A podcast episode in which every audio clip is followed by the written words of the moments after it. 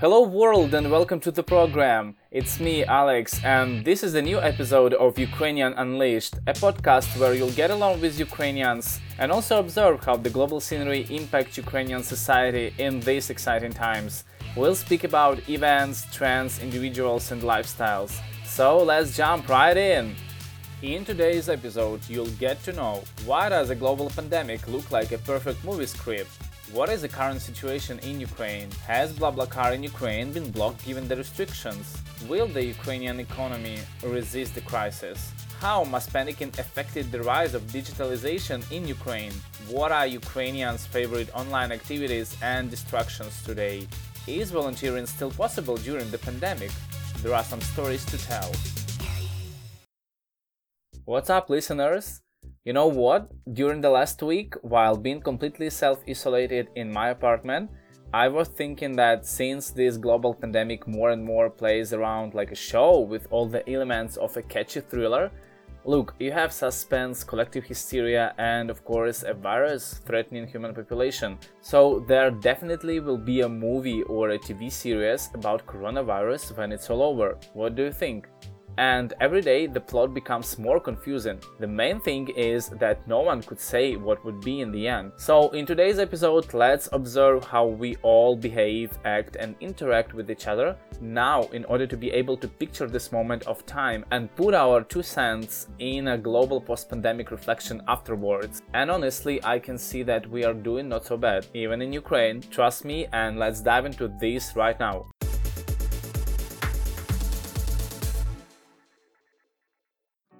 A couple of days ago, all the Ukrainians were notified that the government extended quarantine until at least 24th of April and announced a state of emergency for the next 30 days all over Ukraine. Meanwhile, there were new restrictions implemented in cities, no more than one person per 10 square meters in stores and pharmacies. I was broadcasting a small video yesterday about how the things are going in Kiev from my perspective, of course, is walking around in a living area, park, and supermarket. If you'd like to know more about how Kiev looks like and how locals deal with restrictions, please check the video I posted on Ukrainian Unleashed YouTube channel. Actually, there are a lot of rumors circulating all over the country now about the complete blockade of cities without any possibilities for leaving them even by car. Myself, I was planning to take a BlaBlaCar for going back to Odessa for a couple of weeks if the situation wouldn't get any better. But today's morning I got a message from a driver saying that he would prefer staying at home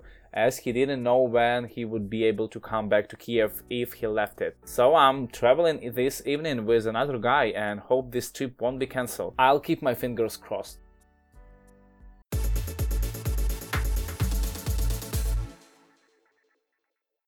I don't really want to talk numbers in this episode because the news about people getting laid and companies going down is circulating all over the world and actually you don't need me for loading you up with all this. You know what? I was actually thinking that when I bought in December 2019 the economy special issue of World in 2020, full of forecasts and blurred predictions for the upcoming year, nobody was even mentioning any possibilities of vertical incidents of the global economy because of an epidemic threat taking up the whole world. So I once again turned to the idea that the real crisis always comes on the quiet and not when people talk it over and set money aside. But let's revise it very quickly. Today, as experts say, in general, Ukraine is better prepared than in 2008 or 2014 for a possible financial crisis. Exports are now dominated by soft commodities, mostly agricultural products, and the fall of prices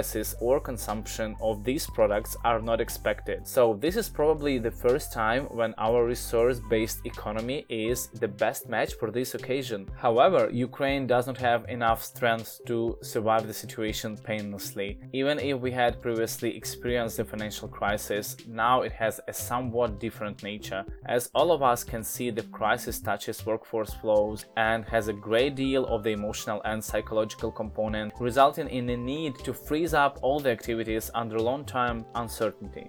Ukraine actually got used to the almost permanent crisis conditions, honestly speaking. Really, it seems like today, faster than a coronavirus, a panic virus works. Scientists say that in today's world, opinion leaders can instantly infect 150 people with panicking and anxious emotions. But what would be the best solution to this problem if we hear people talking about coronavirus everywhere? And are there any other strategies except complete ignorance of this news agenda?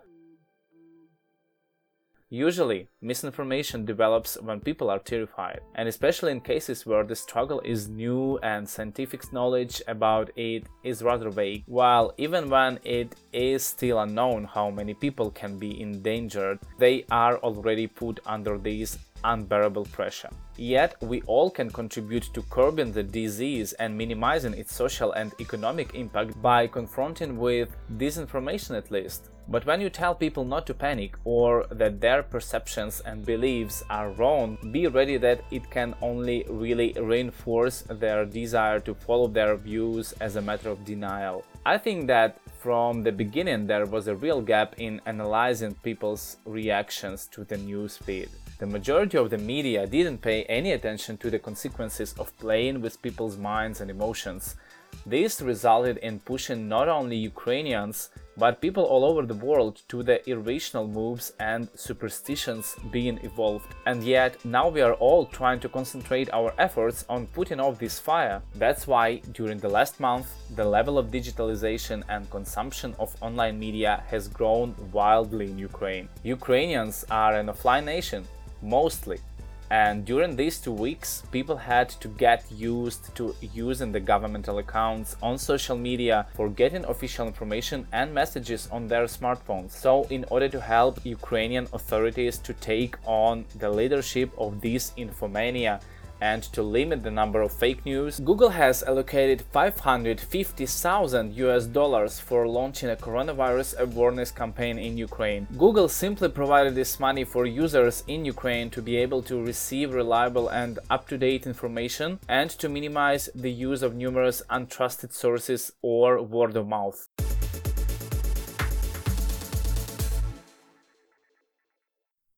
Okay, here I probably should have placed a nice inspirational passage about the rising importance of trust and support in Ukrainian society. But I just tried to go through the whole situation using the old school Kubler-Ross model that popped up in my mind this time. It describes five stages of grief which correspond to a person's normal feeling when dealing with change both in personal life and at work.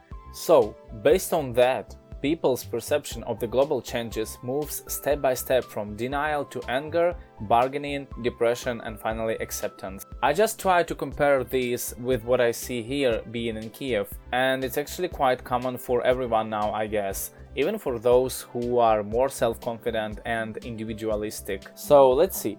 The first stage is denial, which describes the situation where people do not accept the reality that has drastically changed. They may be inadequately active, demonstrating this can't happen to me, it's a mistake. So, obviously, first, all of us were misbehaving without taking the situation too seriously. The next step is anger it can be forwarded towards society, family, or ourselves. So that's when people got a desire to consult with non traditional specialists, nourishing their inner skeptics. Then, in a state of despair, they became very vulnerable and unresistant to any disinformation, panicking, and irrational behavior like the one we had during the last weeks with besieging all the wholesale and retail stores, spending tons of money instead of keeping some cash for going through the tough times. Then we started a bugging like if I follow the rules and anti-quarantine measures, can you promise me I won't be infected and stay safe? People now are trying to make collective deals with the government in order to have more clarity and guarantees for the future. And this is really where we are all now in Ukraine, on the third stage of five. But at least people become more disciplined and careful, which I hope will bring positive results and really help us to call off this blockade. But Ukrainians are stronger and more flexible than we think we are.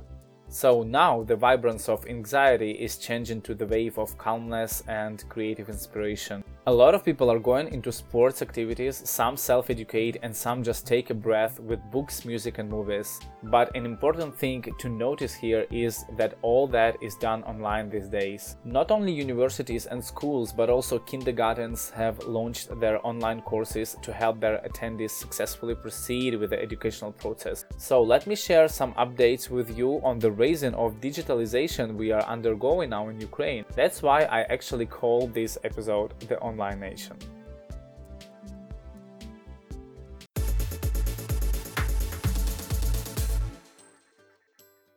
On March 17th, the Ministry of Education and Science of Ukraine launched daily television and radio broadcasts of free video lessons and online courses for pupils and students, including this year's graduates. Thus, the state wants to provide opportunities for distance learning during the quarantine period. Each lesson lasts 25 30 minutes. Teachers also conduct their own scheduled online classes in a lot of schools all over Ukraine. Each lecture lasts one and a half hours in general. All the records are saved on YouTube, where the information can be stored and used for reviewing anytime in the future. This format of the educational process is quite effective, but very unusual for Ukrainian educational institutions, I need to say. Given that a unique opportunity for Ukrainian teachers was created, a free online test service for a full time remote assessment of the knowledge gained by students during their individual study. Today, more than 100,000 students complete online tests weekly within over 40,000 ready to use tests database. Okay, great to know there is a distance learning for students, but what to do with preschoolers? Well, due to the state of emergency in Ukraine, all schools and kindergartens are closed at least till April 24th. So for the little ones, a new service, Babysitting Online, started to evolve as kindergartens are also adjusting to the new reality. The main task for all is to keep children happy to make it more fun and easier for parents to survive this quarantine. Take me, for example. I've launched this podcast channel only because of being on quarantine.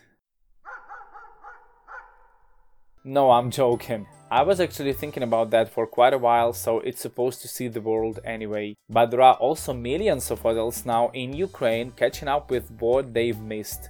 And I'm not only talking about TV series and playing video games, but also educational courses, dance and fitness classes, group meetings, and online trainings, which are in very high demand now. As I used to dance before I switched to kickboxing, I still get a lot of invites from my friends to join their online dance classes, which they managed to launch almost immediately after the quarantine was enforced. The reason number one is that a lot of people are active and don't want to cancel their physical or learning activities so easy. Reason number two people are really keen on trying something new while they have enough time and are just curious to go with whatever they find potentially interesting for them. And it comes directly from your devices, so you don't need to spend any extra time getting on site. Also, we are all now very flexible with timing, I guess.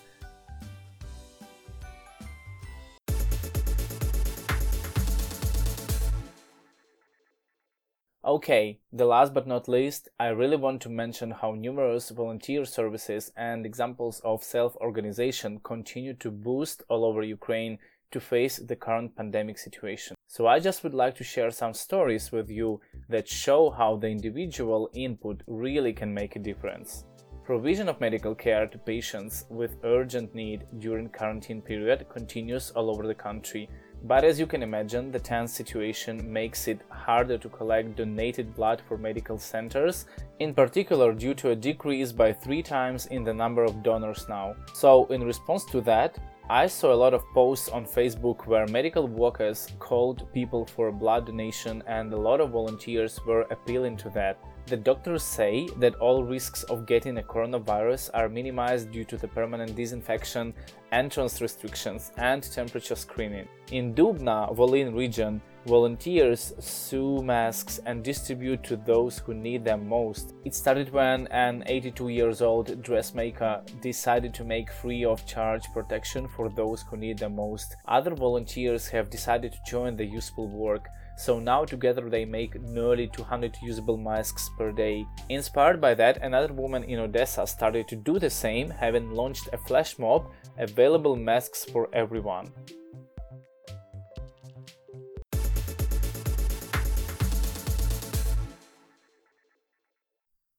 Okay, guys, this was a new episode of Ukrainian Unleashed. Thanks for being here with me.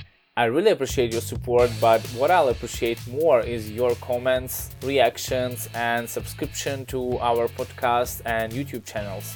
You may also find us on all major platforms now, like Spotify, Facebook, Radio Public, Pocket Casts, Stitcher, iTunes, Twitter, TuneIn, and Google Play Music. New episodes coming up weekly. Stay tuned and safe.